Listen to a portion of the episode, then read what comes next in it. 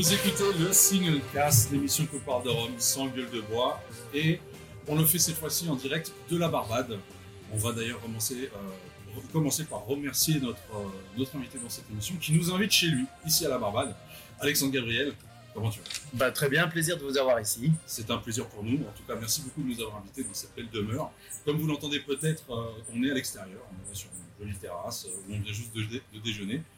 Toute l'équipe est là, je tiens à le préciser. C'est d'ailleurs la première fois que toute l'équipe se retrouve physiquement ensemble. Ah, bravo. Il fallait venir jusqu'à la Barbade pour y arriver. C'est vrai. Donc euh, c'était pas mal. Euh, je pense que l'équipe va bien. Ça va bien. Ah bah c'est dur d'aller mieux là, ouais. C'est à fait mieux.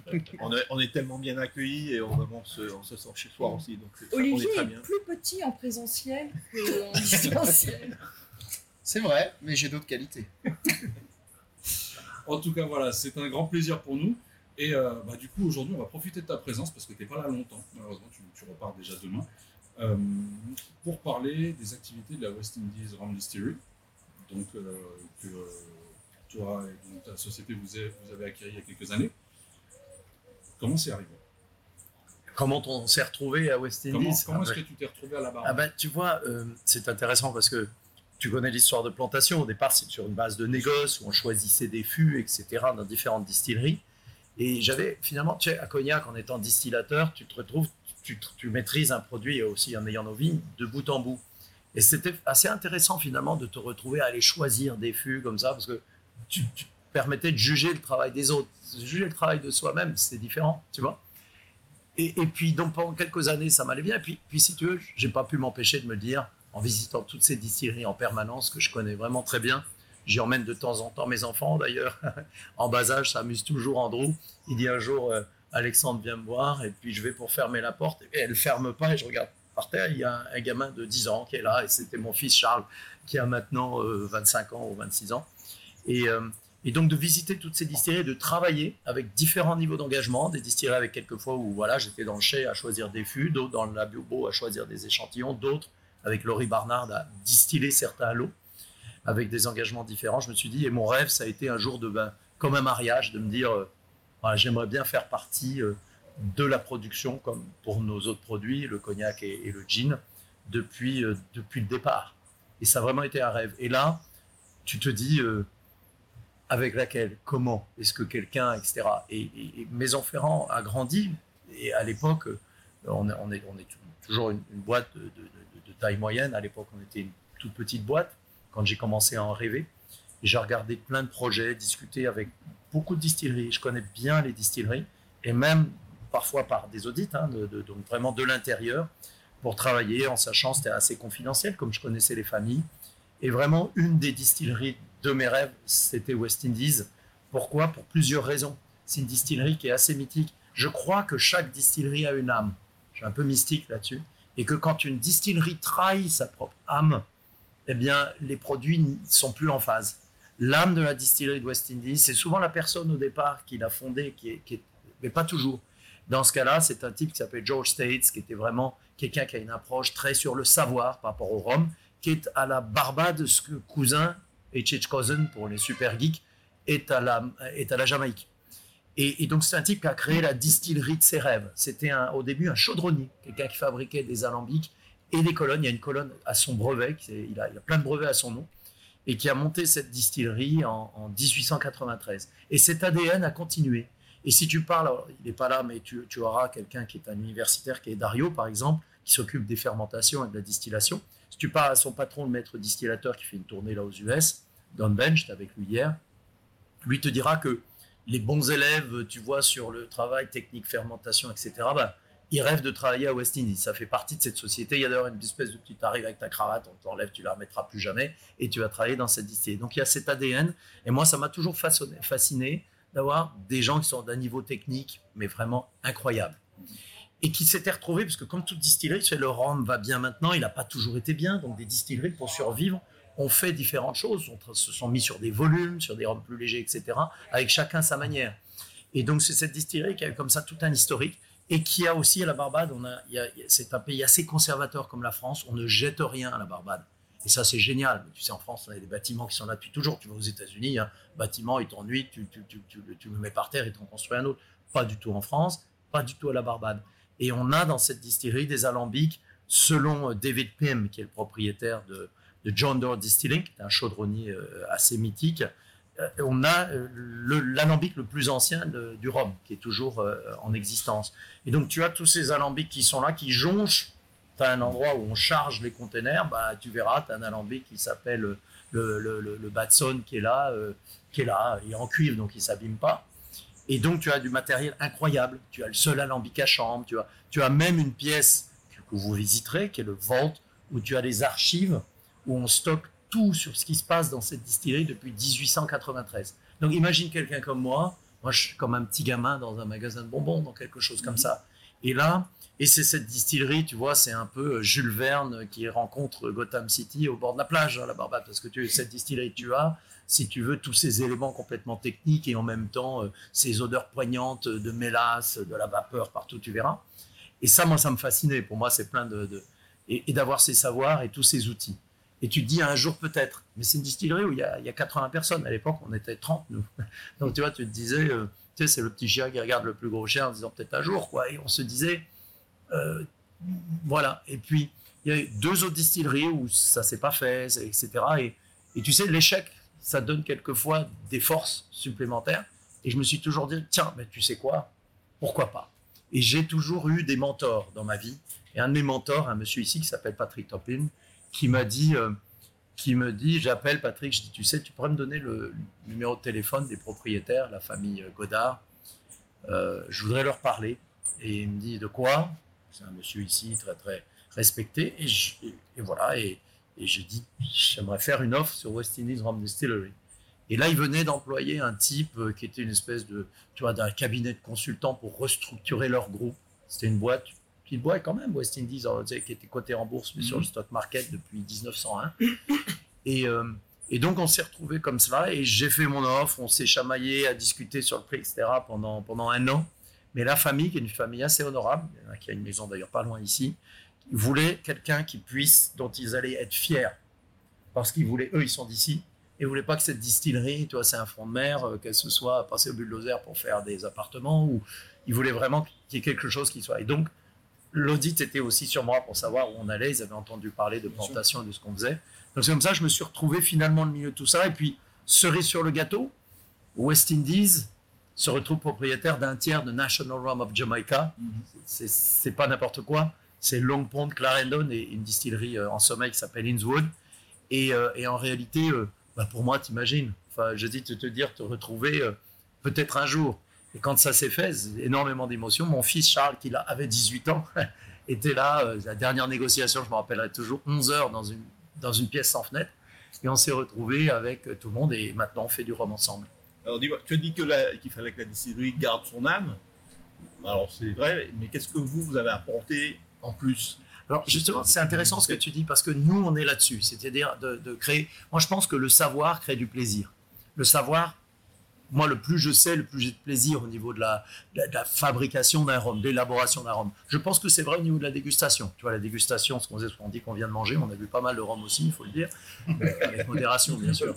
Et, et- et, euh, en réalité, euh, l'idée ici, tu vois, c'est que cet ADN, nous, cette distillerie, pour survivre, dans les années 90, a travaillé sur, a acheté une colonne assez industrielle, qui est la colonne 79. Ça l'a sauvé, la distillerie. Mais pour nous, ça a été sur un recentrage sur cette mission de départ. Et nous, on a dit, voilà, c'est comme des musiciens qui font de la musique alimentaire, si tu veux, tu vois. euh, Moi, j'aime bien la musique. L'idée, c'était de se dire, non, on va pouvoir, grâce à Plantation, grâce à justement des gens qui adorent les bons rhums, retravailler, se recentrer sur cette mission. Et donc, remettre en service des alambics qui marchaient plus depuis très longtemps, les réparer, tu vois. Retravailler sur la fermentation sous bois, en, bois, et non plus en, inox, qui était la technique de- il n'y a pas si longtemps ici. Travailler sur des fermentations avec un peu d'eau de mer. Revenir finalement, réparer le Rockley, on en parlera tout à l'heure si vous le souhaitez, qui est cet alambic, le vieux alambic du Rhum. Donc revenir finalement à cette mission de départ, se reconnecter avec l'ADN. C'est une super question parce qu'avec l'ADN de, la dis- de la distillerie, tu avais des gens de la distillerie qui le soir, sur leurs horaires, faisaient des fermentations lentes avec des, avec des, euh, avec des levures euh, locales. Tu, d'ailleurs, tu as des taches au plafond parce que des fois, le, ils faisaient ça dans des petits tonneaux qui, qui, tu vois, le bouchon explose, tu vois, etc. Quand tu as une euh, fermentation mal maîtrisée. Et donc, c'était de revenir ça et de leur dire non, non, ça va pas être le truc du soir, ça va pas être vos, compositions le soir, ça va être la musique qu'on va faire euh, de façon continue. Donc, ce recentrage pour nous avait beaucoup de sens. Et d'ailleurs, Andrew, qui gère la distillerie, au moment où c'est vendu, il me dit il m'invite à, à l'hôtel à côté ici, la Krabitch. Il me dit bon, bah, Alexandre, voici les clés, la mission est à toi, euh, je prends ma retraite. 50 ans, tu prends ta retraite, oui, euh, bon, c'est une famille, ils ont des sous, j'imagine. Et, et, euh, et je dis, ah ben non, tu es une des raisons pour lesquelles euh, on se retrouve ici ensemble. Et donc il m'a dit, c'est quoi la mission? Il le savait, mais il voulait l'entendre.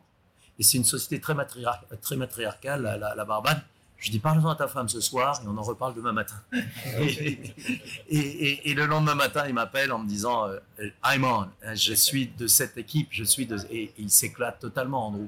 Et, d'ailleurs, Andrew est, est devenu, de la part de ce... Je ne pense pas que c'est une acquisition, je vois ça comme un mariage. Andrew est devenu, c'est un érudit de l'histoire technique de l'élaboration du rhum. Et alors qu'il avait toutes les archives, il passait devant, le vault, il l'avait jamais réouvert depuis 10 ans ou 5 ans. Il s'est mis à se plonger là-dedans, et comme c'est un intello, il a vraiment, il s'est replongé là-dedans, et comme il fait du rhum, de se replonger sur cet ADN. Donc voilà ce qui s'est fait, voilà ce qu'on a fait dans cette distillerie. Mais tu vois, je l'avais ça comme un jeu de domino, quoi. C'était dans ma tête. Tu vois, j'étais à Long Pond euh, la semaine dernière. Tu vois, il y a des retortes ont besoin de réparation. Je vois comment on va les réparer. On en parle ensemble. On se challenge entre nous pour reconnecter comme cela. Et vous le savez, c'est ma passion et c'est la passion de toute notre équipe. Et c'est ce qu'on fait avec Plantation. C'était juste se donner finalement une équipe et de travailler avec une équipe qui est partager ce rêve. C'est quoi les défis quand on, quand on entreprend un, projet d'une telle ampleur, surtout quand on reprend une distillerie historique comme celle-ci Euh, On arrive dans un pays d'où on ne vient pas, qu'on connaît peut-être un peu moins. Euh, Il faut déjà s'intégrer. Enfin voilà, il y a, plein de défis comme ça annexes à la distillerie. Co- Comment on vit ça? Ah, c'est à la fois, la question, tu vois, la Barbache, je m'y suis senti à l'aise dès le départ parce que c'est un petit pays, il y a 250 000 habitants. Moi, j'ai grandi dans une toute petite communauté euh, euh, agricole où tout le monde se connaît.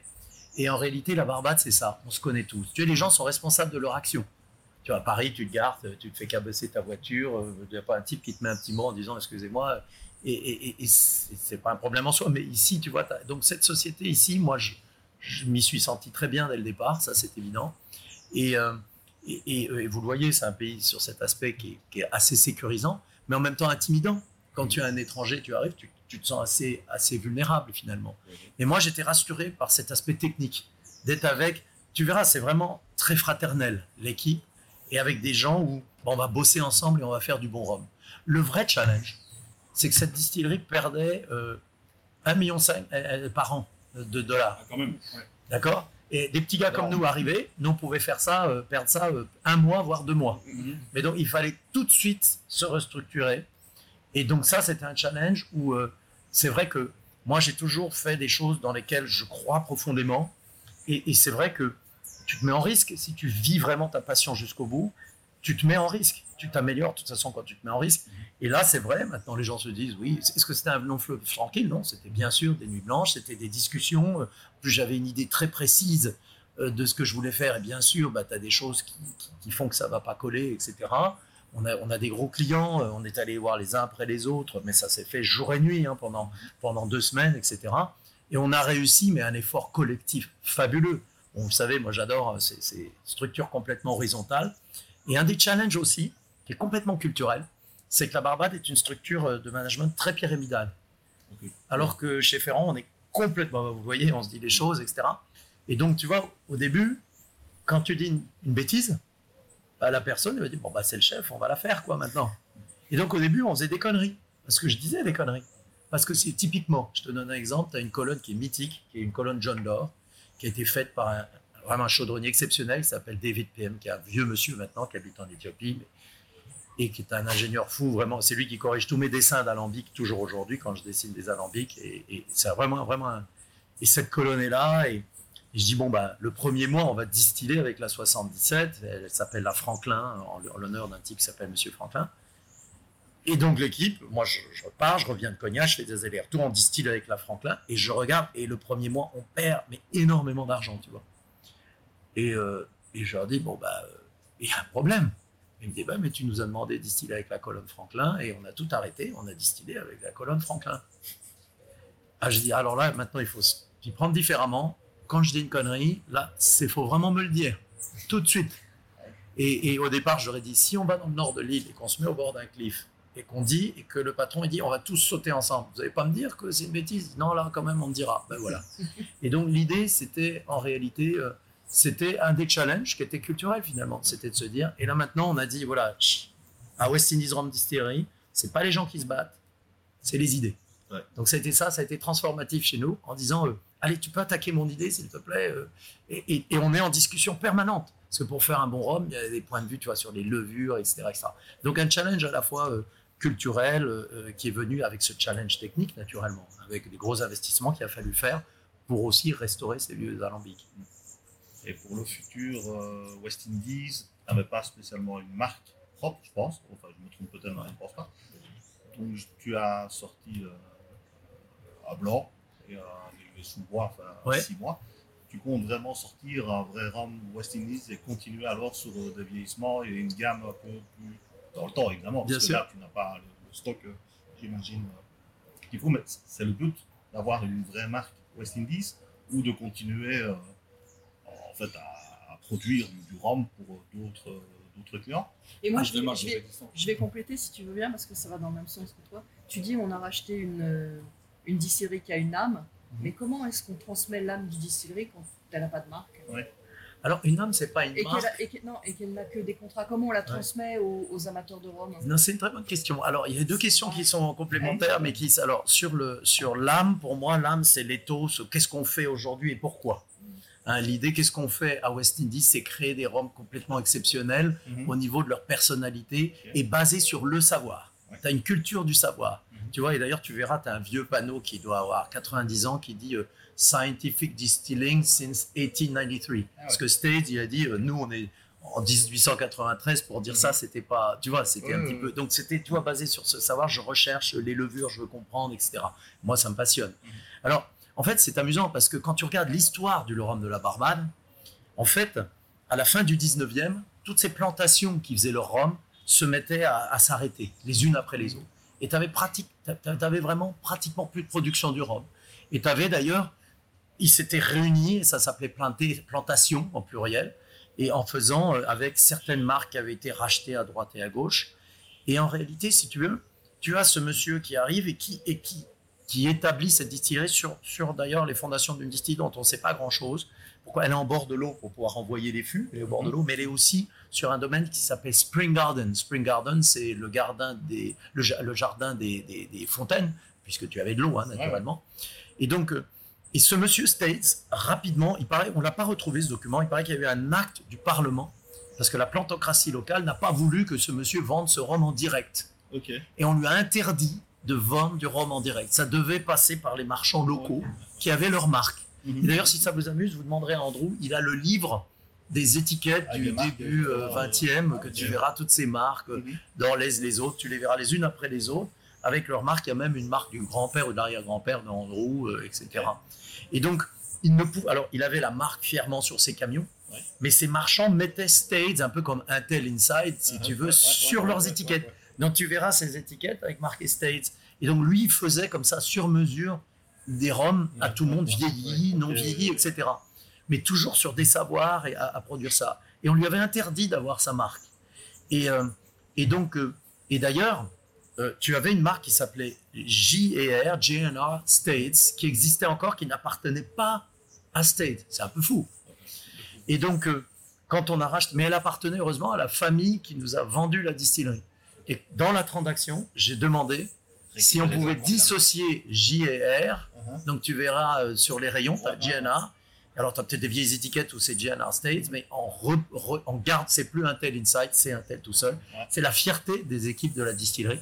Et en faisant un blanc qu'on laisse reposer au bord- sur la plage, hein, justement, on en parlait tout à l'heure, en, en vatte de bois, Mhm. et puis un vieilli, donc euh, qui est vieilli dans un chai qui est notre chai le plus près de l'eau, qui s'appelle le bond numéro 8, c'est pour ça qu'on l'appelle bond number 8, Mhm. et donc d'introduire, et finalement Stage, je ne sais pas s'il nous regarde au ciel, là, euh, avec la petite fenêtre qui s'ouvre dans les nuages, mais, mais je pense qu'il serait fier, tu vois. Ouais. Et c'est un monsieur avec une vie absolument, on n'a pas le temps d'en parler aujourd'hui, assez incroyable, il, il est mort ruiné en Allemagne, il, était peut-être un espion d'ailleurs pour la couronne, couronne d'Angleterre, on ne sait pas trop, Mhm. mais, euh, mais, mais c'est un type assez incroyable. Et, et là, l'idée, c'était justement de réintroduire cette, cette, cette, finalement, de donner un visage à tout un travail. Et là, là on est, euh, on est là-dessus. Alors après, euh, ta question, Christine, effectivement, l'âme, mais je pense que j'y ai répondu en partie, c'est-à-dire que cette âme, elle est dans, dans un credo. C'est quoi Tu viens, qu'est-ce que c'est quoi C'est encore une fois, c'est l'excellence par le savoir. Chez nous, tu verras toujours des gens qui qui savent distiller en alambic à chambre, en colonne, en, alambic retorte, en alambic euh, si tu vas repasse, etc., qui maîtrisent énormément les levures. Et tu verras la personne responsable des levures, tu verras, c'est un, grand assez musclé, Dario, c'est un universitaire qui est venu nous joindre en année sabbatique et qui a jamais voulu retourner, euh, tu vois, etc. Donc tu vois, tu attires des gens comme ça, mhm. mais maintenant il y a ce visage en plus de plantation, puisqu'en réalité tu as plantation en double vieillissement. Il faut mhm. savoir que le double vieillissement c'est l'historique de cette distillerie aussi qui avait des chais à Liverpool, qui faisaient du double vieillissement. Donc il y a une connexion, je trouvais sympa. Et, donc on est fournisseur de, plantation, qui devient forcément un, client important de la distillerie, et de States, qui est la marque de la distillerie. Et on continue à vendre, puisque c'est une distillerie assez importante en taille, rappelez-vous, elle est montée en puissance à d'autres clients, si ce n'est que cette colonne assez industrielle, la 79, ce qu'on appelle la stripping colonne, qui est la première colonne, mhm. Euh, elle ne nous plaisait pas euh, à l'équipe. Et donc, bah, pas de moins en moins, euh, on l'a mise à la retraite. Dès qu'on a eu les sous, ça a mis 5 ans, on a, on a, dit. Et on est allé c'est un chaudronnier que j'aime beaucoup pour les colonnes qui s'appelle Tomsa. Qui, et on a vraiment dessiné notre propre colonne où on a des draws, on peut aller chercher à différents niveaux. On peut distiller en single colonne ou pour des gens qui, qui, sont certains clients qui veulent acheter du rhum plus léger, on mhm. passe dans les trois autres colonnes qui sont T2, T2, T3 et T4 et on les passe dedans pour justement distiller puisqu'on garde encore ce sera de moins en moins, mais des clients qui sont les clients de la distillerie. Parce que c'était quelque chose d'important, ça, parce qu'au moment où moi j'ai racheté la distillerie, j'avais dans ma tête que on se recentrait sur plantation et, on avait récupéré State. Et là, le, la première réunion avec toute l'équipe, c'est une, c'est euh, tous les employés, il y a 80 personnes. Et la, la distillerie s'arrête pas. D'habitude, on avait arrêté la distillerie. C'est un moment important, c'est un mariage. Et là, si tu veux, j'explique aux équipes en disant voilà, on va arrêter ça, ça et ça, et on va faire ça. Et là, il y a un des responsables euh, euh, qui vient me voir et qui me dit on a parti 7 heures ensemble. Et, ça voulait dire qu'il y avait 20 personnes, on n'avait pas de job pour eux.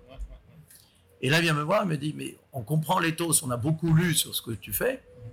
Toi, ça ne te gêne pas, euh, tu parles d'une restructuration, mais nous, on veut faire partie de cette aventure. Nous, on veut faire partie de cette aventure.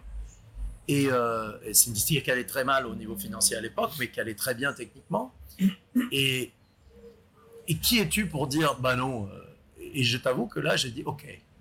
Et donc, j'ai dit, mais il va falloir qu'on garde ces contrats-là et qu'on on va travailler ça. Et j'ai pris cette décision que jamais, tu sais, quand j'ai commencé à faire ce métier il y a 23 ans, je pense pas que j'aurais pensé qu'un jour, j'allais prendre cette démission.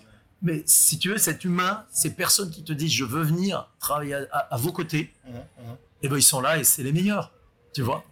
Et, je, suis fier d'avoir fait ça. Et, ça m'a fait peur parce que je me suis dit, alors je me suis retrouvé avec mon petit sac, aller voir les clients. On est un peu dans le monde entier en disant, bah, mais nous à ce prix-là, on ne sait pas faire, on va faire ça. Qu'est-ce que vous aimez chez West Indies? Bah, On aime, c'est nickel. Nous, on fait, euh, il y a une chromato qui est faite toutes les 4 heures pour regarder où on en est. Et tu as une dégustation à l'aveugle euh, toutes les 4 heures de chaque euh, l'eau avec des gens. Tu peux faire partie du, avec quatre personnes, tu peux faire partie du comité de dégustation mhm. si ton nez est bon, même si tu es sur un C'est, tu écoutes, tu es testé et tu entends, tu verras, tu diras sensory, euh, tout ça, c'est dans le, as les haut-parleurs qui parlent, le mec il laisse son truc, il va dans le labo, son nez est testé le matin et il va déguster parce qu'il fait partie à l'aveugle par rapport au référent et ce que tu fais. Et c'est une équipe, c'est un travail d'équipe. Hein. Ouais, c'est un travail d'équipe. J'ai entendu ça Ouais. Je crois que c'est Savannah aussi qui peut faire goûter un peu euh, ouais. autant mec qui tient la boutique. Ah et ça, si tu veux, tu sais, moi je suis maître de cette formation. Mhm. Et, pour faire partie de, ce, de, cette équipe, si vous voulez, je ne sais pas si on aura le temps, mais vous pouvez faire partie des tests. On teste votre nez. Mhm. Et si vous avez le niveau, ça veut dire que vous êtes là pour apprendre, mais déjà vous avez un don. Ou en tout cas une capacité. Et là, il est décidé si c'est ça, etc. Et derrière, euh, chaque matin, par contre, tu vois, si tu as un rhume, un machin ou quoi, on te donne plusieurs trucs, il faut sortir lequel est lequel. Et en réalité, moi, je me retrouve, tu vois, propriétaire de la distillerie, on dit, ah oui, mais toi, tu es maître de chèque, tu n'as pas besoin de faire les tests. Mhm. Et là, tu dis, mais pourquoi pas? Ouais, c'est Bah ça, oui. tant qu'à faire. Ah Et oui. j'ai dit, et là, tu te dis, jour ou Bon, je suis pas enrhumé, ça va y Ouais. aller, etc. Et j'ai fait les tests. Bon, j'en suis bien sorti. J'ai eu un coup de, un coup de bourre. et, et- et donc, et- mais j'ai aimé ça, si tu veux, ces moments. Et tu verras, tu as des petites stalles, si on vous demanderait à aller voir, qui sont dans le labo, où on te passe ce truc avec un. un- un- un- et, et- et tu as tes verres, et tu as le référent, et, et tu dois juger Mhm. si. Et on a une équipe dont le nez est beaucoup plus précis que les, que les chromatographes. Ah ouais. C'est là Oh. que tu sais que tu es très bon. Ouais, ouais, ouais. Et, et là, si tu veux, typiquement, on le voit, et et il y a des échantillons, on les refuse, le chromatographe, est- la chromato est nickel, Mhm. mais on Et, décide euh, ensemble que non, ça le fait pas. Je me rappelais un jour, je suis, j'étais chez un copain, Carlos Camarena, euh, dans le, au, au- Mexique, d'Alteña, et Andrew m'appelle en me disant, voilà, il y a un lot vraiment important, on a goûté, euh, c'est pour une grosse boîte, ils veulent des rhums assez légers. En chromato, c'est nickel, c'est c'est sur ce qu'ils veulent. Nous, ça nous, on le trouve légèrement soufré, ça nous gêne, a tel élément. Alors je dis les chromatos, tu peux me l'envoyer, on la voit, c'était vraiment nickel, pas de pic. euh, sur- Et on a décidé ensemble, non, non, on va redistiller, on va retravailler le lot, etc. Tu vois. Et ça, ça fait partie, de, encore une fois, tu vois, l'excellence par le savoir, etc. Alors tout à l'heure, tu parlais du. Pardon, tu voulais dire quelque chose. Non, j'ai changé de. Vas-y, vas-y. J'avais passé du coq à l'âne. Très bien, ok, bon, bah. Du, du colibri au wistiti. on, on peut parler des, des matières premières parce que la Barbade, c'est une île où il y a, où il y a plus de canne pratiquement, enfin moins, beaucoup. Non plus, Encore et où une seule sucrerie qui Ouais. reste, hein, qui Ouais. couvre forcément pas les besoins des distilleries d'île. Donc, euh, comment, comment on se débrouille au West Indies D'où vient, euh, vient la matière première? Est-ce que c'est 100% mélasse comme on l'imagine Alors la matière première, bon déjà c'est, euh, si on compare, on parlait par exemple à d'autres îles, c'est, il reste quand même pas mal de cannes, hein, euh, à la 15 à 20 000 acres de, de cannes euh, euh, à la Barbade. Et il y a une sucrerie qui s'appelle Port Vale, je ne sais pas si vous aurez le temps de la visiter, qui fait euh, à peu près 8 à, à- à 12 000 euh, tonnes de mélasse par an. D'accord? Et, et donc, euh, normalement, les mélasses sont partagées par rapport à la taille de chaque distillerie. Nous, on s'occupe de l'approvisionnement mélasse pour, à l'origine de toutes les distilleries, euh, maintenant euh, de deux. Et, euh, et donc, nous, les mélasses locales, on les emploie pour plantation et pour States.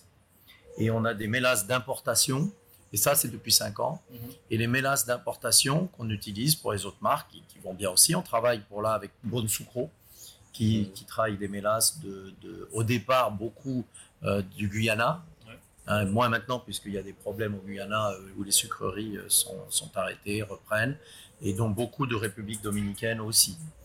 Et donc, il y a aussi des mélasses d'import. Elles sont stockées ici au port, nous on est juste à côté du port, et dans ce cas-là, tu travailles sur ces deux matières. Chaque année, on travaille avec le gouvernement. On a, depuis notre intervention, je suis assez fier, euh, presque doublé le prix d'achat des mélasses ici, parce qu'on essaye de rendre euh, durable l'activité justement sucrière de la Barbade.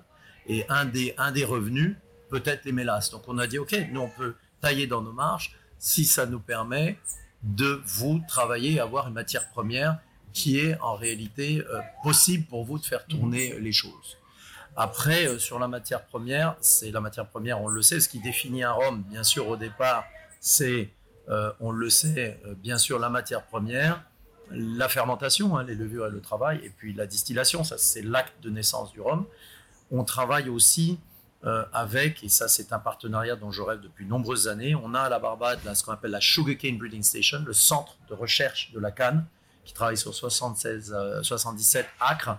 Et on a un partenariat qui, s'engage maintenant, euh, qui est signé, où on a un moulin à canne, euh, 5 tonnes par heure, où on va travailler aussi avec des jus. En assemblage sur des mélasses pré-fermentation. C'est les expériences qu'on fait à Clarendon depuis deux ans à la Jamaïque, c'est ou trois ans, c'est une de, nos initiatives, West Indies et, et l'équipe de la, de, la, de, la, de la Jamaïque. Et donc l'idée, voilà les matières premières sur lesquelles on travaille, avec beaucoup de recherche. Il y a une matière première dont personne ne parle depuis euh, 1895 ou 1910, suivant euh, quel pays on regarde, qui est aussi les skimmings, qui sont les mousses de fabrication du sucre Les écumes. les écumes. Et, euh, et là, on, va, on travaille, je suis en train de faire un, un chaudron. Alors, Il y a 35 projets, hein, mais je vous en parle là. Il y a un chaudron à, à sucre, en réalité, pour créer de l'écume et faire des séries limitées, justement, sur des rhums en utilisant l'écume, ce qui se fait plus depuis très longtemps. J'en ai goûté un avec mon ami David Wonrich. et euh, euh, un, un rhum de Sainte-Croix qui était fait avec, en partie, c'est pas exclusif, mais des écumes, de 1893, qui est certainement jeune parce que je l'ai goûté. C'est un rhum qui a, à mon avis, pas plus de 4-5 ans de vieillissement en sous-bois, mais qui a un côté floral hyper intéressant. Et ça m'a donné l'idée de dire on va le refaire. Et donc on a un chaudronnier français qui me fait euh, ces chaudrons, on fait un double pot à la vapeur parce qu'on peut pas mettre du feu dans la distillerie là-bas. Si on met un feu dessous, je pense qu'on n'a plus de distillerie dans les 5 minutes qui viennent. Donc euh, là, c'est pas possible. Et donc, on fait avec, parce qu'on a des, des vapeurs très intenses, et donc une double peau, hein, ce qu'on appelle une steam jacket, un truc qu'on a dessiné nous-mêmes, qui nous permettra, qui ressemble au, au chaudron à confiture hein, en réalité, ou au chaudron des anciennes sucreries. Ah, donc, je voulais, je voulais le dire ça sur la matière première parce que euh, personne n'en parle. Et, et vous- on l'a remis, euh, on le remet sur la table. Mhm. Et il y aura une, une- une édition, on travaillera justement avec, euh, avec les écumes là-dessus. C'est rigolo. Il y a, il y a- depuis qu'on a dit qu'on était euh, toute l'équipe euh, à la Barbade, il y a, c'est marrant parce que je m'y attendais pas forcément, mais il y a une, une question ou en tout cas une- un intérêt euh, très marqué par plein de gens qui nous disent Ah, vous êtes à la Barbade, est-ce que vous pouvez ramener du cut and dry? Et ça, euh, je m'y attendais pas forcément. Euh, voilà. Et alors j'en profite pour dire à tout le monde non. ça c'est fait. C'est pareil pour moi. Pareil pour moi, je peux pas ramener. Je parlais pour tout le monde, je pense. hein. Ils bidonnent tous Ils ont tous de la place dans les valises, c'est du refus. Euh, comment c'est né ce- cette idée-là Euh, tu vois, c'est né d'un. Tu sais, des fois, la fausse piste t'amène sur une vraie piste, etc. Tu, vous n'avez pas pu vous empêcher de voir, j'imagine, quand tu passes ici, tu vois, ici, le, le- comme toutes les îles Caraïbes, le rhum coco, de coco, c'est un grand classique, surtout. Et donc, tu vois ces types avec beaucoup de dextérité qui tiennent un coco d'une main et d'une façon très virile comme ça, viennent scalper euh, euh, la noix de coco et te mettre le jus. Et puis, tu vois ici, sur les bords de route, cet amas de, coco. Et tu te dis c'est un peu bête finalement, parce que moi j'aime bien réutiliser, je grandis dans une ferme, tu jettes rien. hein. Ma grand-mère gardait le papier d'aluminium des tablettes de chocolat, euh, tu jettes rien. Et, et tu te dis, mais on peut faire, puis le gouvernement ici qui dit en plus les moustiques se mettent dedans, etc. Je dis, mais on peut certainement. Puis rhum coco, c'est un grand classique à la Barbade. Et donc tu dis, bah, moi, tu me connais, je suis un peu comme ça, toujours dans la réflexion et un peu assez créatif. Donc je me dis, on va travailler sur quelque chose. J'en parle à l'équipe, on y va. J'en parle des amis, je dis, je vais voir les gens. J'ai un copain ici qui s'appelle euh, Mahmoud Patel et on en parle sur ce projet. On va récupérer les trucs et on utilise la chair et on fait un rhum avec ça. Et c'était dégueulasse pour parler français. Donc vraiment mauvaise piste totale, on n'y arrivait pas. À un moment, on distille la chair, tu vois, et là on distille et tu avais plus de goût dans les vinasses que dans le distillat. Après un moment, on me montre, je travaille sur un produit, ça commence à être pas mal, on le goûte, on utilise les, les- les- les- les résultats de distillation. Et là, on regarde, et dans la bouteille, ça ressemblait à du sperme, quoi. Je sais pas quoi vous dire d'autre. hein. Ça donne pas super envie. Non, ouais, tu vois. Moyen. Et donc, Écoute, t'as avalé et- et- Et donc, si tu, tu regardes ça et tu te dis, euh, on n'y est pas. Et puis, et puis, tu sais, moi, je deviens, je suis un obsessionnel, on y va. Alors, je travaille avec l'équipe, on a une unité de recherche à la, à la- la- j'ai deux personnes top à, Cognac, ici, une équipe super. Je, moi, je travaille avec les deux équipes. On dit, allez, le premier qui arrive, on s'est mis à distiller dans tous les sens, à prendre des noix de coco. Et on s'est rendu compte, finalement, que cette idée de départ était la mauvaise. Il fallait pas, parce que pour du lait de, l'eau de coco, il faut que la noix de coco soit très fraîche, pas mûre. Et en réalité, pour faire un rhum avec le fruit, il faut qu'il soit hyper sec. Mhm. Donc, tu vois, donc tu te dis, bah tant pis, alors, bon, maintenant, on va, on va méthaniser les, les- les noix de coco, on va trouver une autre méthode, mais ça ne fera pas du rhum. Et on s'est mis à travailler avec des cultivateurs locaux pour travailler justement, parce que ici, ceux qui font pousser la noix de coco, en disant, bah, il me faut de la noix de coco, on a, est-ce que tu l'as fait plus mûrir, qu'est-ce que ça donne? Mhm. Et On a fait, et on voulait faire de la noix de coco, que ce soit pas de l'arôme artificiel, Ouais, tu vois, ouais, c'est ouais. vraiment la noix de coco. Et finalement, et c'est pour ça qu'on l'appelle cut and dry, parce que c'est une expression cut and dry, c'est quelque chose, c'est-à-dire un peu brut en, Ouais. en- en anglais, mais aussi on coupe et on, on sèche, c'est des Mhm. noix de coco sèches. Et donc l'idée, c'était de se dire, on va prendre ce fruit. Et donc on, on travaille avec, euh, et on s'est mis à travailler avec des, des cultivateurs ici. Moi, j'aime beaucoup l'idée de rendre durable l'agriculture au sens de vivre de l'agriculture. Moi, j'ai des cousins qui ont du mal à vivre de l'agriculture. Mhm. Si on peut rendre l'agriculture qui soit, euh, qui soit. Et donc, on est allé voir ces gens en disant bah, tiens, quand vous les vendez jeunes, vous les vendez à combien? Et on leur a demandé on dit si vous attendez un peu plus longtemps sur l'arbre, bah, nous, on vous paye plus parce que nous, à ce prix-là, on y arrive. Et ça a permis de presque doubler leurs revenus, tu vois. Et ce monsieur qui avait grandi son domaine jusqu'à euh, 60, de, euh, 60 acres a pu reprendre 30 acres. Et tu as même les Nations Unies qui nous sont venus nous voir en disant nous, on peut financer certains cultivateurs qui n'ont pas beaucoup d'argent pour planter plus de noix de coco. Donc, et moi, mon engagement en échange, c'était de dire, pour des raisons bien, bien sûr morales, mais aussi techniques, il faut que la noix de coco soit complètement, elle tombe de l'arbre, on l'utilise. Et donc, j'ai dit, je n'utiliserai que des noix de coco de la Barbade. Donc, ben, on peut pas en avoir, on peut pas faire plus de rhum que les noix de coco poussent. Oui, et je ça. dis toujours aux gens, laissez les noix de coco pousser. Il faut qu'elles Ouais, poussent ouais, ouais. parce qu'il faut une noix de coco par litre de cut and dry. Donc, il faut quand même Une un- noix de coco une noix de coco par litre. litre. Voilà. Et donc, tu les coupes, tu les infuses, enfin, nos, nos petits secrets, bien sûr, de fabrication. Après, on travaille, tu vois, sur un- des fûts qui sont très, très, euh, de- de- de- des fûts très frais de, de, de, de, de, bois- de- de chêne américain, parce que tu as des whisky lactone. Enfin, c'est tout un travail, ça nous a mis trois ans. Alors que je me suis dit, tu sais, d'habitude, j'irais pas trop mal, quoi, quand on fait les trucs, euh, tu vois, et je me dis, ouais, fastoche, pas du tout. Ça a été vraiment très, un labeur. Reste combien de temps au fût Alors, ça dépend, c'est vraiment au fur et à mesure, mais tu le mets. Alors, si, il faut faire, c'est presque des boisés de fût, veux, qui te donnent cet élément de whisky lactone, 3, 4, 5 mois, si tu veux, sur une partie de ton assemblage. Donc, tu es en extraction, après, c'est en assemblage. C'est- c'est un- c'est c'est une conjugaison de différents éléments. Et je dis aussi aux gens qui, bah, de, de- de comprendre que d'un lot à l'autre, on a des variations, des variations de goût, des variations d'intensité. C'est les batchs. hein. Ça- On fait des lots de, de 5000 bouteilles.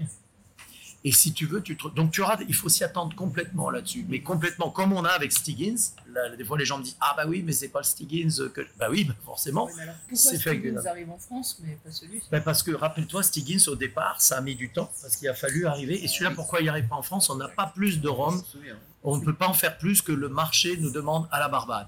Et je trouvais qu'il était quand même normal que ce produit qui est fait à la Barbade, par des Barbadiens qui vient, le premier marché qui devait être servi, c'est la Barbade. Et donc là, les gens ici, alors c'est vrai qu'il y en a beaucoup qui ont. Ma femme Debbie, qui est, à- qui est ici, a dit il y en avait mis euh, ici à la maison six bouteilles de côté. Comme elle a eu le Covid, elle a dû s'é- s'é- s'é- elle a dû s'isoler. Quand elle est ressortie, avait plus de bouteilles. Aïe, aïe, aïe, aïe. Il y avait des ferrants qui étaient passés, qui ont ramené ça dans les bagages. On peut- le même pour le monsieur. Ah ouais, voilà. Et donc, euh, voilà un petit peu le cut and dry, cette aventure sur un, sur, sur un rhum qu'on travaille qui a été sympa. Et finalement, c'est un truc où tu t'es dit, tiens, ça va le faire. Et, et ça a pris différentes voies Ouais. jusqu'au moment où on l'a créé. Mais tu vas le refaire, ça. Alors là, on, là carrément, on, des- on, a des, on a vraiment des gens dont, dont la vie euh, financière euh, va, va être importante, va dépendre en partie de cela. Donc on est complètement engagé. Euh, là, on là, pour le coup, vous allez rencontrer, je pense, Monsieur Nichols, qui est, qui est le, le vice-président de l'association des, des- des planteurs de, de- de noix de coco dans l'île. Vous allez rencontrer Monsieur Nichols. Quand vous allez le voir, vous allez voir, c'est, il fait pas chef de département marketing. hein. Quand vous allez le voir, vous allez rencontrer quelqu'un qui, quelqu'un qui est, qui est- qui est vraiment sur le terrain et qui travaille la terre et avec qui, pour lui, ce partenariat, il est vraiment important et ça lui a permis, vous verrez, il vit dans, vous, vous jugerez par vous-même, vous verrez, il vit dans des conditions simples, sur sa ferme, c'est un passionné et ça lui permet d'aller, de réaliser, lui, un rêve, il a 78 ans, un rêve qu'il a depuis de nombreuses années et d'avoir des plus jeunes qui vont s'installer, etc., et pouvoir planter euh, des cocotiers. Il faut 5 ans euh, pour que les cocotiers donnent les fruits. Et on n'est pas obligé d'avoir, ensuite, maintenant, ils travaillent sur des variétés plus petites de noix de coco pour prendre les nouilles. On s'en fiche de la, fout de la taille de noix de coco Oui, parce oui. qu'il faut qu'elle tombe. Il ne faut pas se mettre dessous, hein, c'est dangereux quand ça tombe. Mais, euh, mais euh, voilà un petit peu l'histoire du cut and dry qui, qui sort juste, qui est tout frais, hein, qui est là et qui aura sa vie, ses variations, ses, etc. Et va, qu'on va continuer ici à faire à la Barbade et qui va se développer pas plus vite que les noix de coco poussent.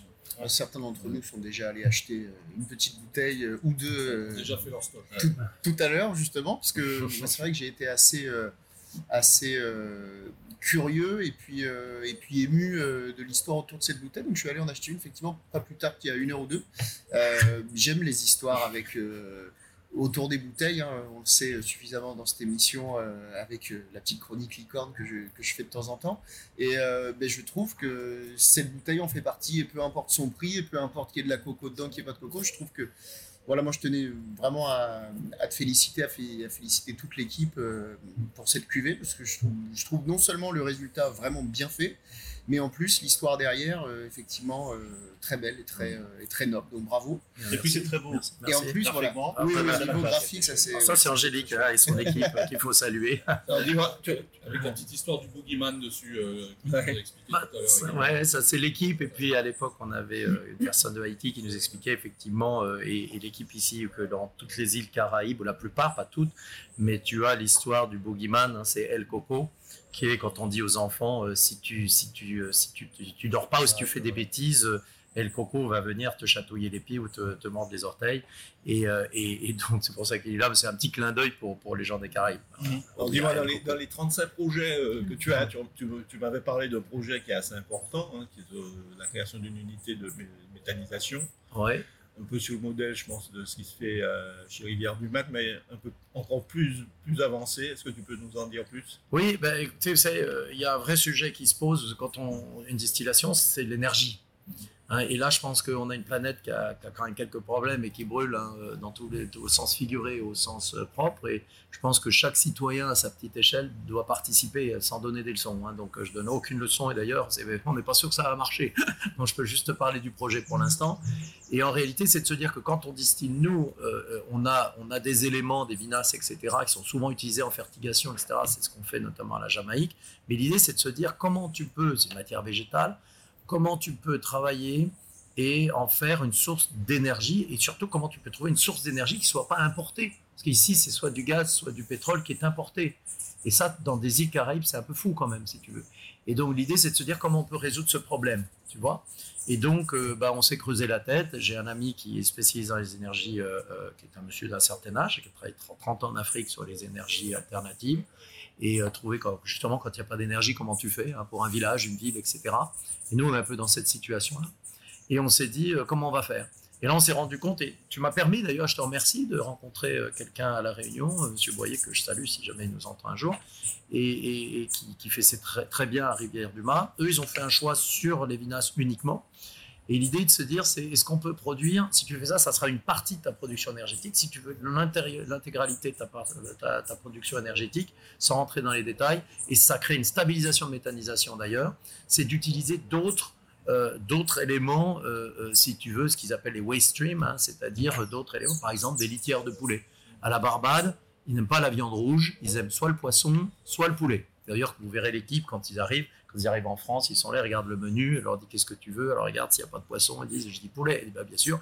Et ici, vous verrez, McDonald's n'a jamais réussi euh, ici parce que la viande rouge, et ça, c'est par contre Kentucky Fried Chicken ou Chefette, vous verrez, qui est l'équivalent de. Et donc, et donc, tu as, et donc tu as ces litières de, de poulet qui ont pas mal d'ammoniac, etc., et qui, dans les, dans les décharges, polluent.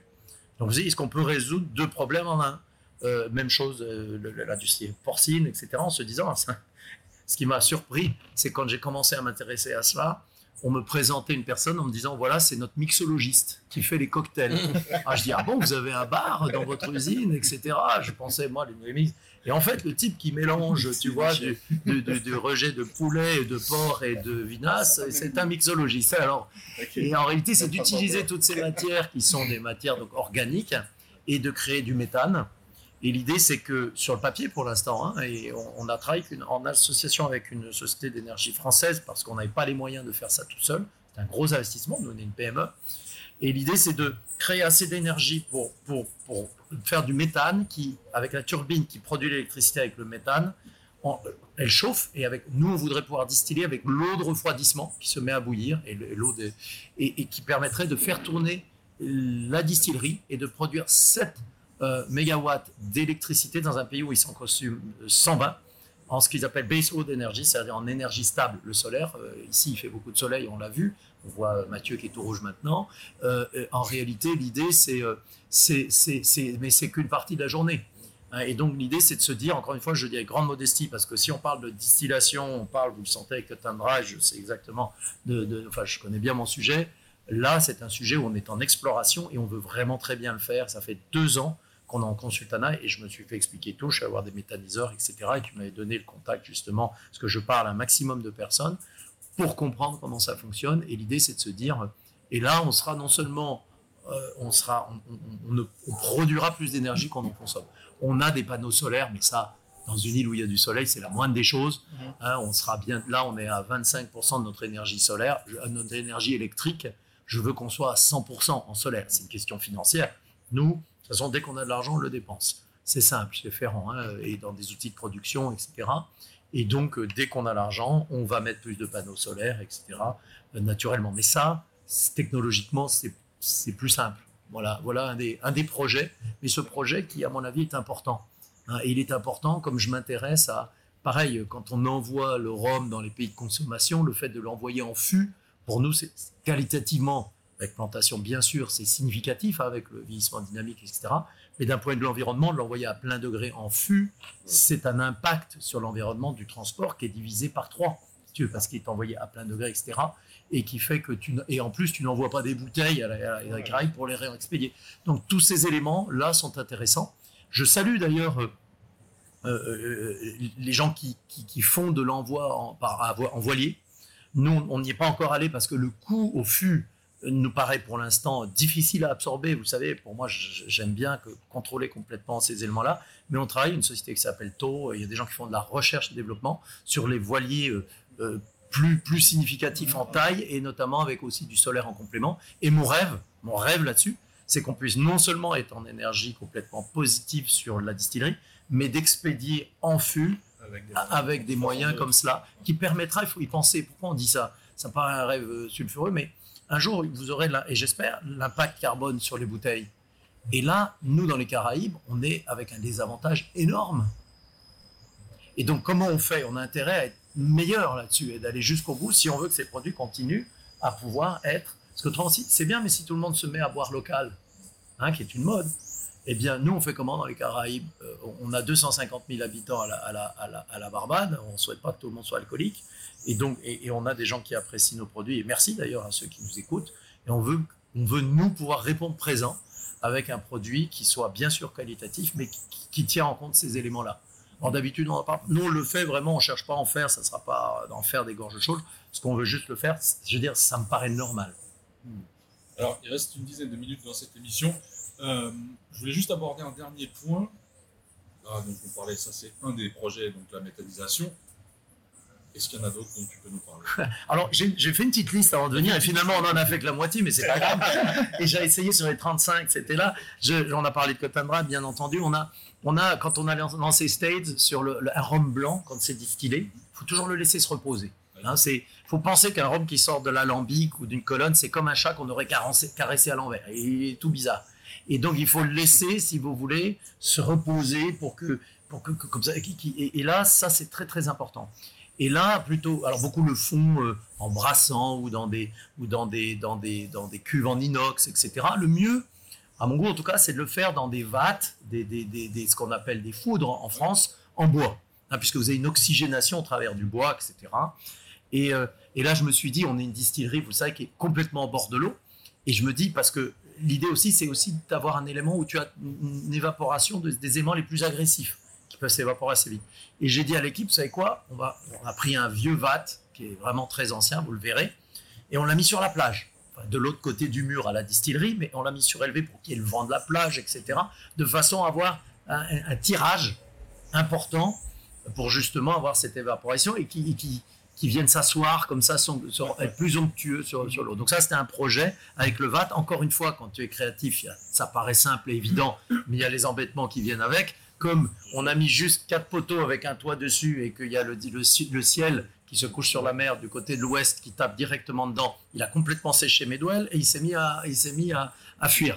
Donc euh, on a fait venir un tonnelier, Maxime, ce que je salue, c'est nos équipes, qui est m'a dit, bah alors on va mettre des portes autour pour que, mais qui, qui soient ajourées pour toujours on ait l'air de la mer. Donc voilà un autre, un autre projet. Il y en a plein d'autres. Un projet, projet qui me fait vraiment vibrer. Vous, on parlait du Roclet, qui est l'alambic euh, euh, très ancien de la Barbade, assez mythique, qui est un petit alambic de 20 hectos, qui ressemble un peu à un scaphandre de l'époque de Jules Verne, et qui est là, et on ne savait pas si on allait pouvoir le réparer. Euh, Selon euh, David Pym, je vous le disais, c'est un des plus, c'est le plus ancien alambic de Rome qui existe encore, selon lui.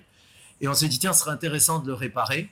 Et alors, c'est marrant parce que certaines personnes du gouvernement de la Barbade, quand euh, ils ont su qu'on allait l'envoyer en France, ils, ils m'ont appelé en me disant, euh, c'est sûr qu'il va revenir. Ce qui dit pour nous, c'est un monument national. Et donc, je dis, et ça m'a touché qu'il soit au courant qu'il existait, etc. Parce qu'il était sur le parking où on met les, les- les camions quand on charge les citernes. Vous verrez, il est là. Et d'ailleurs, il a son frère, euh, plus euh, son petit frère, qui s'appelle le Batson, qui date de- des années fin 19e, à mon avis, qui est juste à côté. Vous verrez, euh, de, de- de- parce que le cuivre, ça s'abîme pas naturellement. Et donc, un des projets, justement, c'est de le réparer. Et on l'a envoyé en France. Et on l'a envoyé chez des amis à nous, euh, qui sont des amis et qui sont des gens vraiment très très bien. Euh, qui sont, euh, c'est comme ceux qui réparent les vieilles voitures, c'est spécialistes de, de réparation d'alambic. Et à l'arrivée, on a testé l'épaisseur. Il ne faut pas que ça fasse moins de 3 mm. Donc on a des, on est en on a regardé l'épaisseur. Et le, le top, qui est la partie la plus exposée par rapport au- au- au- aux vapeurs d'évaporation, et, et les alambics maintenant, ils sont construits à 3 mm ou 3 mm. Celui-là, il a servi pendant très très longtemps, c'est à 9 mm sur le dessus. Ok. Ouais, je pense même que c'est du, du, du- de l'équipe est pas d'accord avec moi, du cuivre moulé parce qu'on voit comme c'est moulé dans le sable. Et il est rifté, et c'est des rivets qui sont riftés à la main. Tu sais, ils sont tous. Ouais, sais, t'as un mec qui se met derrière, un autre qui tape dessus. Et donc là, il est en train d'être testé, mis sous pression. Mais l'épaisseur, déjà, tu sais, quand tu regardes l'épaisseur et que tu vois que celui-là, il va pouvoir vivre, parce qu'autrement, on l'aurait retapé, on l'aurait mis, ça aurait été une pièce de musée. Mais il va pouvoir redistiller, c'est sûr, maintenant. Génial. Voilà. Hein, donc euh, ça, c'est un des projets. euh, c'est un des projets, mais il y en a, il y en a plein d'autres. On a changé la colonne principale, je vous l'ai dit, pour, pour pouvoir faire plein de rhums, dont des rhums en single colonne. Euh, on a retravaillé, on a retrouvé des vieilles. On a réintroduit la fermentation euh, sous bois. Hein, il faut savoir que quand on fermente sous bois, alors sur les jus, c'est pas vraiment possible parce aussi facilement parce que c'est une fermentation saisonnière. Mais sur les ménaces, comme tu as une fermentation toute l'année, Mhm. tu peux créer un, un- un- un- un écosystème de levures et de bactéries dans dans ton bois qui, qui font des signatures de distillerie. Euh, hein, bien sûr, Clarendon, on y pense. Et ici, jusqu'aux années 60-70, vous verrez des photos. Au mur, il y a des vieilles photos noir et blanc. Et, on a réintroduit, vous verrez ces vates qui sont faits par des gens que je connais bien au Mexique, qui, qui, font des vates en cèdre et, euh, euh, vraiment très spécifiques. Donc ça, on a des fermentations maintenant euh, sous bois à nouveau. Euh, donc euh, voilà, ça fait partie encore d'autres projets qui sont, qui sont en cours et qui permettent justement de travailler sur les écosystèmes. Et je finirai peut-être à dire qu'on a, on a élargi complètement euh, ce qu'on appelle la nursery, c'est-à-dire notre capacité à élever nous-mêmes nos propres levures autochtones. Vous savez que je suis dans pas mal de combats, mais la possibilité de travailler, d'élever ses propres levures plutôt que d'apporter des levures, ce qu'on appelle le sac blanc, hein, qui est la même pour tout le monde, de travailler ses propres levures. Oui, les levures qui sont euh, euh, qui sont naturelles et qui viennent par l'environnement, mais aussi d'aller sélectionner localement celles qui t'intéressent pour les développer. Et vous verrez, euh, la distillerie avait l'habitude de garder tout ça secret. Vous connaissez ma personnalité, j'aime beaucoup partager. Je dis le savoir doit se partager. Tu peux pas dire que le plaisir vient du savoir et le garder pour toi. Ouais. Et, et, euh, et ça sera un plaisir solitaire ou, que quelques-uns. Et vous verrez euh, au bord de l'eau, euh, c'est cette nurserie qui est dans, dans des blocs où vous verrez euh, la culture de levure sur lesquelles on travaille. Alors ça c'est tes projets actuels, mais dans tes futurs projets, est-ce que tu as celui, est-ce que tu aurais celui de planter de la canne pour nous faire un pur jus? Alors, bah, alors, on aura bien sûr euh, euh, avec la Sugarcane Breeding Station ce partenariat. Je ne sais pas si j'en ai parlé avant l'émission ou maintenant. On a euh, la Barbade. Pour ceux qui viennent de la Barbade, il faut, il faut faire ce voyage. C'est un centre de recherche de la canne. C'est, je pense, le plus ancien ou un des plus anciens, fin 19e, à l'époque où la canne disparaissait dans les, dans les îles. Et ils ont travaillé sur de l'hybridation de la canne. L'hybridation, c'est simplement un papa et une maman plutôt que de faire du bouturage. Et, et en fait, c'était d'ailleurs euh, euh, quelqu'un qui était un esclave affranchi qui s'appelait Harper. Et on a acheté un, un moulin à Cannes de 5 tonnes heure qu'on va appeler Monsieur, Mr. Harper en l'honneur de celui qui n'a pas eu euh, la, dont le nom n'est pas resté. On a retrouvé ça, c'est Andrew qui a trouvé ça dans ses recherches. Il veut faire un doctorat d'ailleurs maintenant sur la sur l'histoire des techniques du, du rhum. Et l'idée c'était justement de travailler avec la Sugarcane Breeding Station, le centre de recherche de la canne, pour travailler sur. Ils font recherche sur 3000 variétés de cannes. hein. toutes les cannes pour les auditeurs qui commencent par un B dans leur nom viennent de la Barbade. Et de travailler, il y a l'autre partie du domaine qui travaille sur six variétés qui sont poussées un petit peu plus en avant, et de distiller, donc avec du jus, soit en pur jus, mais surtout avec des assemblages euh, jus-mélasse, qui est certainement l'origine du rhum. Hein, avec, à l'époque, on en parlait, les, skimmings, etc. Donc, euh, l'idée, justement, c'est de, travailler là-dessus, sur ce domaine. Et, la capacité euh, du- moulin à canne est supérieure à ce domaine, puisque on a l'intention, naturellement, ce qu'on fait à Clarendon, hein, Clarendon, on travaille sur 350 hectares de canne, et l'idée, ce qui est un engagement par rapport à la communauté locale, pour, pour garder, hein, comme la sucrerie de Clarendon a fait faillite, ça a été aussi un challenge financier absolument incroyable. Mais l'idée ici, c'est de se dire de façon plus relaxe, hein, parce que là, c'était à marche forcée, parce que tu as des gens qui en dépendent. Ici, c'est de se dire au fur et à mesure d'aller comme ça se muscler pour travailler sur les différentes euh, matières premières, comme Christine disait, euh, au niveau des approvisionnements. Tu auras euh, des chais euh, en suffisance ici ou tu poursuis toujours en double vieillissement Ça Ah, part euh, Alors, les deux. Alors, ça part pas très rapidement. On a 20 000 fûts euh, ici euh, et qu- 35 000 fûts de capacité, 20 000 fûts en vieillissement. Et euh, donc, c'est déjà pas mal, hein, 35 000 quand c'est plein, fûts ici. Et, et quand on aura un peu de sous, ben, on a là on a un projet, bien sûr, sur un domaine, d'aller créer plus de chais. Et après, c'est la limitation, elle est au fur et à mesure, mais déjà 35 000 fûts à la fin de l'année normalement. C'est- c'est- ça fait des capacités qui sont bien et, euh, et, euh, et- et- et qui sont le résultat. Rappelez-vous, à West Indies, on a tous ces alambics un peu fous qu'on a réparés, dont ceux qui. euh, le projet, c'est aussi de complètement réparer l'alambic à chambre parce qu'il est réparé, mais je veux vraiment qu'on le ressoude complètement. L'alambic à chambre, c'est un alambic qui n'est pas un pot style ni une colonne. Il n'y en a qu'un dans le monde du 19e. Il est à la distillerie. Vous le verrez demain, c'est le Vulcain. Hein, et là, on va, on va le décaper pour voir où sont les éléments de, de fuite, le décaper avec un léger jet de sable, le ressouder, après le revernir, etc., pour pouvoir le, le faire travailler. Il n'y en a Le Vulcain, non, l'alambic à chambre, il y en a un. Mais alors, tu as beaucoup d'intuition, Christine, parce qu'à l'origine, on a a- a des. aux US. hein. Alors oui, alors celui aux US, il n'est pas du 19e. hein. Ah oui. J'ai dit hein, celui du 19e. Celui du 12e, tu as raison, c'est euh, Todd Leopold, qui est un, un- un distillateur de rye whisky. Ouais. Hein, puisque les rails de la côte Est aux États-Unis, c'est eux qui avaient inventé l'alambic à chambre, qui est un alambic très primitif, qui prédate la colonne, et qui est un alambic, on va pas pouvoir le décrire là, on n'a pas le temps, mais qui est un système à- à- à- à très astucieux. Il est- C'est un petit peu la distillation, ce que le jazz est à la musique, c'est vraiment très americana. Et au moment de la prohibition, juste après, tu avais des gens qui avaient. euh, bah, la prohibition, ça n'a pas tellement réussi aux distillateurs américains. Donc, euh, les distillateurs des Caraïbes, Oui. ils y sont allés avec un petit carnet de chèques en disant je prendrai celui-là, celui-là et celui-là. Et ça a permis comme ça de s'équiper aussi. Et, par contre, c'est amusant que tu dis ça parce qu'on a retrouvé très récemment dans les archives qu'il y avait deux alambics à chambre à, West Indies. Et donc, on est en train de retravailler sur les designs de l'autre et ça vous permettra d'alors recréer un deuxième. Euh, il a disparu. On, a retrouvé ça dans les archives d'histoire. Il y avait un inventaire à une période très particulière où il y avait deux alambics à chambre. Donc c'était un style qui, il était utilisé beaucoup pour le rhum qu'on fournissait à la British Navy, à la, à la, à- à- donc euh, qui était là, cet alambic à chambre qui fait un particulier, vraiment un profil particulier. Et sur State, euh, moi je reviens un peu sur ce qu'on disait sur State, on va avoir une, euh, un vieillissement qui sera toujours local. On n'aura pas, euh, comme pour plantation, euh, les, les sélections euh, avec double vieillissement. Absolument. Alors justement, l'histoire du rhum, à la- à la- en général, travaille sur le double vieillissement. hein. C'est vraiment la- l'expression la, plus ancienne euh, du, du rhum. Mais il y a une, une itération beaucoup plus récente qui est le vieillissement euh, 100% tropical. Et certains les opposent. Je le regrette. Je pense que la beauté des choses, c'est les deux. Et je vais vous dire, hein, euh, typiquement, on parlait de la planète. Quand vous voulez faire un finishing, on parlait, on goûtait tout à l'heure un rhum, euh, toujours avec modération, de Pauillac, euh, qui, était, qui, était, euh, qui était sur un, une- un troisième vieillissement au fût de Pauillac. Ben, euh, D'aller en double vieillissement et d'avoir un fût complètement frais qui vient d'être vidé et rempli le jour même, Mhm. et puis ne- alors que si j'avais à l'envoyer ici, il faudrait que je le mèche au Oui, bien ou que je l'acidifie pour que ça, bien sûr que ça a du sens. Donc c'est pour ça qu'il faut. Alors je sais que c'est un point de vue qui n'est pas marketing, qui est un point de vue technicien. Et juste une petite dernière question. Euh, Est-ce qu'on peut imaginer voir Stade euh, en France euh, bientôt? Oui, absolument. Et States fera partie. Alors, je- Angélique n'est pas là. euh, qui, vous savez, Angélique qui gère le marketing Oui. la communication chez nous. Elle a vraiment du mérite parce que travailler avec moi au marketing, c'est difficile. euh.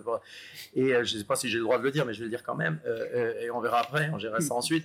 Mais l'idée, c'est States, c'est d'avoir bien sûr euh, ce rhum blanc, sur la, etc., et ce rhum euh, euh, vieilli à- en- sur le bond numéro 8.